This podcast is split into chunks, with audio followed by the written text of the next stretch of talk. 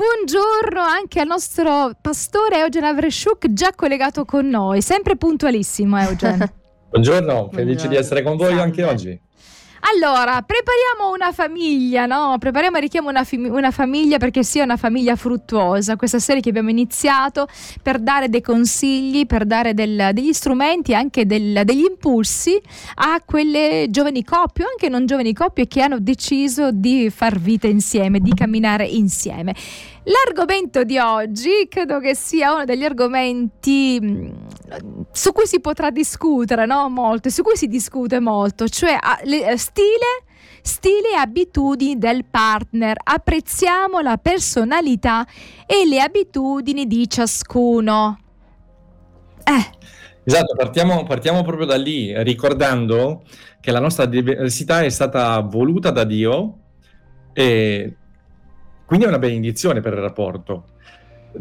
D'altronde, nel momento in cui abbiamo scelto l'altro, l'abbiamo scelto perché è diverso da noi, perché stare con noi stessi era noioso, o stare con qualcuno uguale a noi era noioso, quindi abbiamo scelto necessariamente qualcuno che fosse diverso da noi, ma l'essere diverso da noi implica ovviamente appunto una diversità che va accolta e con cui bisogna fare i conti. Quindi ci tocca in questo un momento, se chi vuole approfondire il proprio rapporto, chi vuole farlo arricchire, chi vuole farlo crescere, dovrà necessariamente comprendere la diversità di personalità che ha insieme all'altro e comprendere come supportarsi a vicenda, nel senso che eh, si può, ci si può spronare talvolta, altre volte è, come aiutare l'altro a fare ciò che a lui viene in naturale, quindi eh, supportarsi e sopportarsi.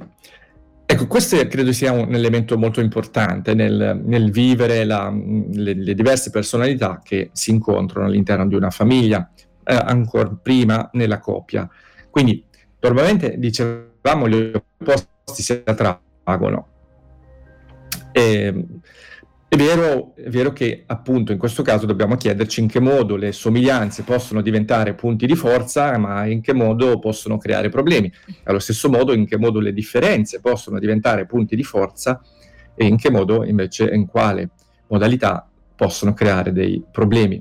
E questo è, è un esercizio che invito a fare a casa, cioè fatevi questa domanda, fatevi insieme in maniera molto onesta, parlando l'un con l'altro raccontatevi le somiglianze e in che modo queste sono un punto di forza, raccontatevi le somiglianze e eviden- evidenziate in che modo invece sono un limite. Il fatto che la vedete allo stesso modo e forse qualcosa sfugge al vostro modo di vedere. Allo stesso modo, prendetevi il tempo di ragionare in che modo le differenze possono diventare punti di forza, in che modo lo sono già stati, sono diventati punti di forza e guardate in che modo invece le differenze hanno creato o creano in questo momento o sono motivo in questo momento di difficoltà.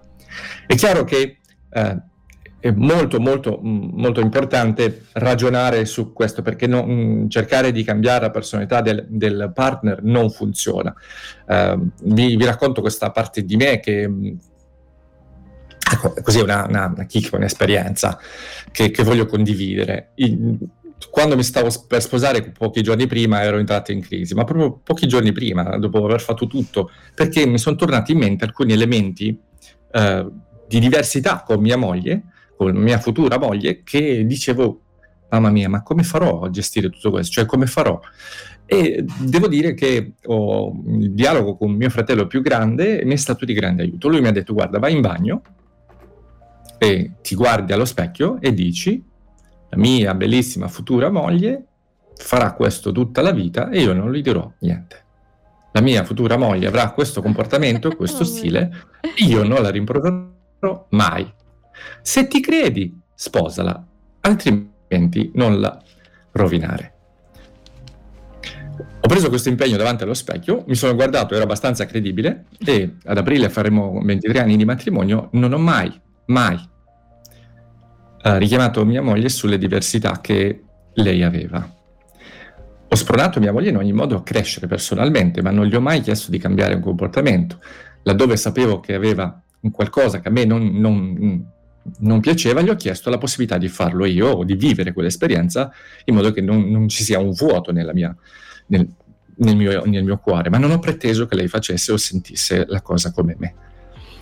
E allo stesso modo credo che lei, non so se ha fatto tutto sto raggiro che ho fatto io, ma, ma, mi sento fortemente sostenuto per le parti in cui io sono diverso da lei e lei sicuramente è più brava di me alcune cose. Quindi credo che accogliere la personalità dell'altro faccia parte di quella possibilità di vivere serenamente un rapporto duraturo, perché l'altro ha sicuramente de- degli elementi per cui lo ami, ma sicuramente ci sono degli elementi che magari ha bisogno di essere, per cui ha bisogno di essere amato, per cui ha bisogno di essere sostenuto, per cui ha bisogno di essere in qualche modo eh, supportato.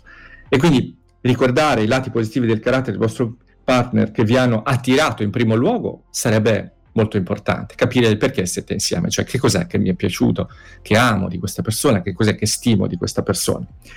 Poi bisogna diventare responsabili per se stessi, cioè cercare di imparare dai comportamenti che contribuiranno positivamente alla relazione. È chiaro che se c'è qualcosa che, fa, che ferisce l'altro, l'altro me lo ha detto, io evito in, in, in qualsiasi modo possibile di, di, di, ferire l'altro, ma non potrò completamente cambiare me stesso.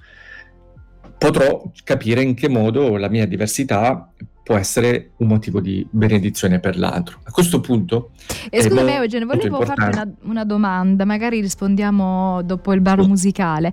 Ehm, ci può essere, no? Mm, può succedere che tu incontri qualcuno, sei attratto da quella persona, ti senti innamorato, innamorata, ma ci sono troppe cose, troppe differenze per cui eh, se non si riesce a fare questo lavoro di accettazione, anche perché forse ci sono delle cose che non si possono accettare, parliamo ad esempio parliamo di violenza, di un carattere che certo. ci sono delle cose per cui certo. anche se ami la persona, ma la persona ha quel carattere, tu non lo puoi cambiare. Allora, visto che non lo puoi cambiare, è inutile mh, fare qualcosa che eh, farebbe anche del male, no? Nel senso che, che tu vuoi manipolare una persona anche nel bene è sempre manipolazione. Quindi forse è bene riflettere e mm, capire se quella persona è per me o, o, io sono per lui o per lei. Quindi mh, ci sono delle cose che possono essere inaccettabili, no? pur, pur, con l'amore. Lì bisogna riflettere se queste cose inaccettabili lo sono veramente, sono tanto profonde, tanto dannose che re- renderebbero la, la coppia e poi la futura famiglia infelice. A volte bisogna ammettere che la persona, o noi stessi, non siamo adatti alla perso- all'altra persona, perché non è sempre l'altro, magari non siamo compatibili perché ci sono delle cose fondamentali, basilari, che sono così diverse che stare insieme significherebbe avvelenarsi la vita. Allora eh, è giusto insomma riflettere bene, farsi qualche domanda in più quando ci sono delle grandi differenze, conflittualità o altro? Allora, se l'ha inserito in questo percorso vuol dire che è fondamentale alla realizzazione di, una, di una coppia fermarsi, soffermarsi in maniera puntuale, precisa, approfondita su quelli che sono stili di vita e abitudini. Vi do alcuni esempi. Vogliamo arricchirci, ok, ci piace il benessere a entrambi? Bene, con quali metodi intendiamo raggiungerlo? Se per me io ho dei valori e l'altro ne ha valori opposti ai miei, io dovrò fare una valutazione sul, sul essere o meno coppia di quella persona. Vi leggo alcuni, alcuni, testi biblici, giusto per avere anche un testo biblico di riferimento. Già, nei proverbi sarebbero infiniti per, per questo tipo di, di, suggerimenti. Però, per esempio, ehm, Proverbi 11, 12 dice chi disprezza il suo prossimo è privo di seno. L'uomo prudente tace. Chi va in giro sparlando svela i segreti, ma chi ha lo spirito leale cela le cose. Per esempio, questi due versetti per me sono, hanno a che fare con lo stile di vita. Ci sono persone che amano disprezzare gli altri, che vivono se gli altri sono più piccoli di loro. Io ovviamente non potrei vivere in casa con una persona che vive questo modo di fare, perché io ho sempre desiderato aggiungere valore alla vita degli altri. E quindi non potrei vivere con qualcuno che solitamente trova un peccatuccio nella vita degli altri per cui deridere, per cui sparlare. Non riuscirei a vivere con una persona così. Quindi se incontri una persona che ha dei valori così diversi dai tuoi, pur essendo brava, buona, gestisce bene magari il denaro, magari è una persona responsabile al lavoro, magari è una persona di buona famiglia, magari è persino uno che va in chiesa spesso e legge la Bibbia. Ok, però ci sono dei valori che vanno co- condivisi, che vanno a- affrontati. Eh, un altro, altri testi, sempre qui vicino, sono i proverbi, proverbi sempre 12, ma 22 leggiamo, le labbra bugiarde sono un abominio per l'Eterno, ma quelli che agiscono lealmente gli sono graditi. Io, una persona bugiarda, non riuscirei a a gestirla. Magari mente bene e questo ci permette a noi di famiglia di, di oppure mi ha, mi ha, anche salvato da qualche situazione mentendo. Io, io preferisco non averla vicina. Quindi credo che da una parte ogni coppia deve soffermarsi a capire quali sono gli obiettivi e poi chiedersi in che modo pensi di raggiungerlo, in che modo vuoi arrivare a quell'obiettivo. Se ci sono dei punti problematici intorno a questi obiettivi, intanto bisogna ragionare sugli obiettivi. Se invece ci sono dei punti problematici su quello che riguarda la modalità in cui si vogliono arrivare, io credo che bisogna parlarne. Quello che mi dispiacerebbe tanto è che qualcuno sposi una persona e poi cerchi di cambiarla. Ad esempio, un altro versetto, la preoccupazione del cuore abbatte l'uomo, ma una buona parola lo rallegra. Ci sono persone che amano la preoccupazione. Io non riuscirei a vivere con una persona che è costantemente preoccupata, però sarebbe sleale per me avvicinarmi a una persona e poi pretendere, una volta sposati, una volta insieme, che quella persona cambi, che sia serena, tranquilla, quando il suo spirito è sempre di quel tipo e non intende cambiare. Non è un suo desiderio arrivarci lì. E io credo che sia molto leale invece se, se io comprendo che quella modalità di vita non, è, non mi rappresenta, direi di eh, starne lontano.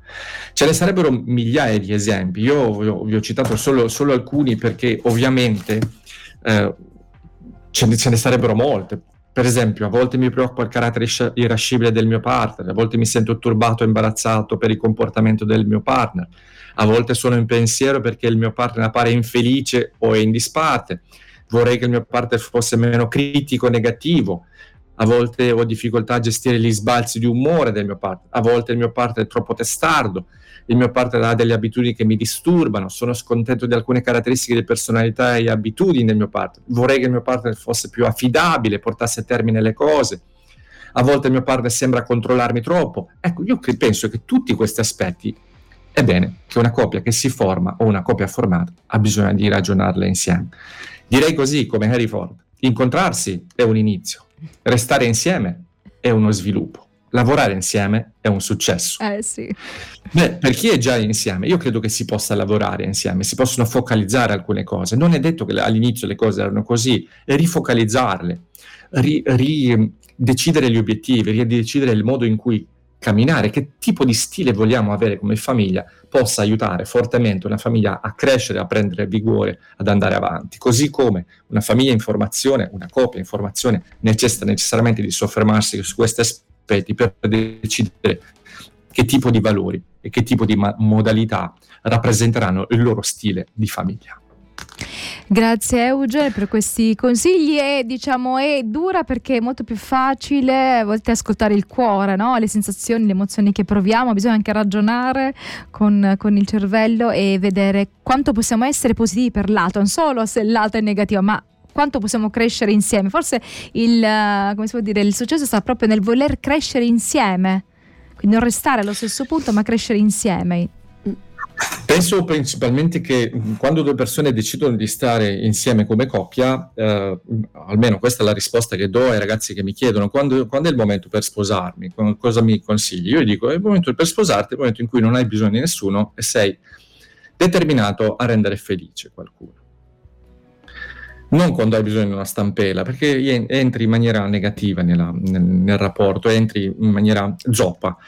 Se invece tu sei sufficiente e, hai la possibilità di prenderti cura della felicità di un altro, allora è il momento per iniziare un rapporto, per costruire un rapporto. Quindi se questo è il motivo di partenza, rendere felice qualcuno, vivere, qual- uh, vi- uh, vivere, insieme a qualcuno che intendo essere felice, io penso che ci vuole da una parte l'onestà di ragionare su, su quel cammino e dall'altra parte, come dicevi tu, a un certo punto, se mi rendo conto che le nostre strade sono così diverse, che i nostri valori sono così diversi, non ha senso rovinare quella persona, forse bisogna avere il coraggio di dire meriti una persona diversa da me, perché io ho dei valori diversi, sto andando in una direzione diversa, non voglio essere motivo di sofferenza per te credo che sia bene che ci lasciamo. Mm-hmm. È dura però necessaria, ecco, a volte una, una scelta simile. Grazie Eugen, alla prossima. Un abbraccio a voi. Grazie.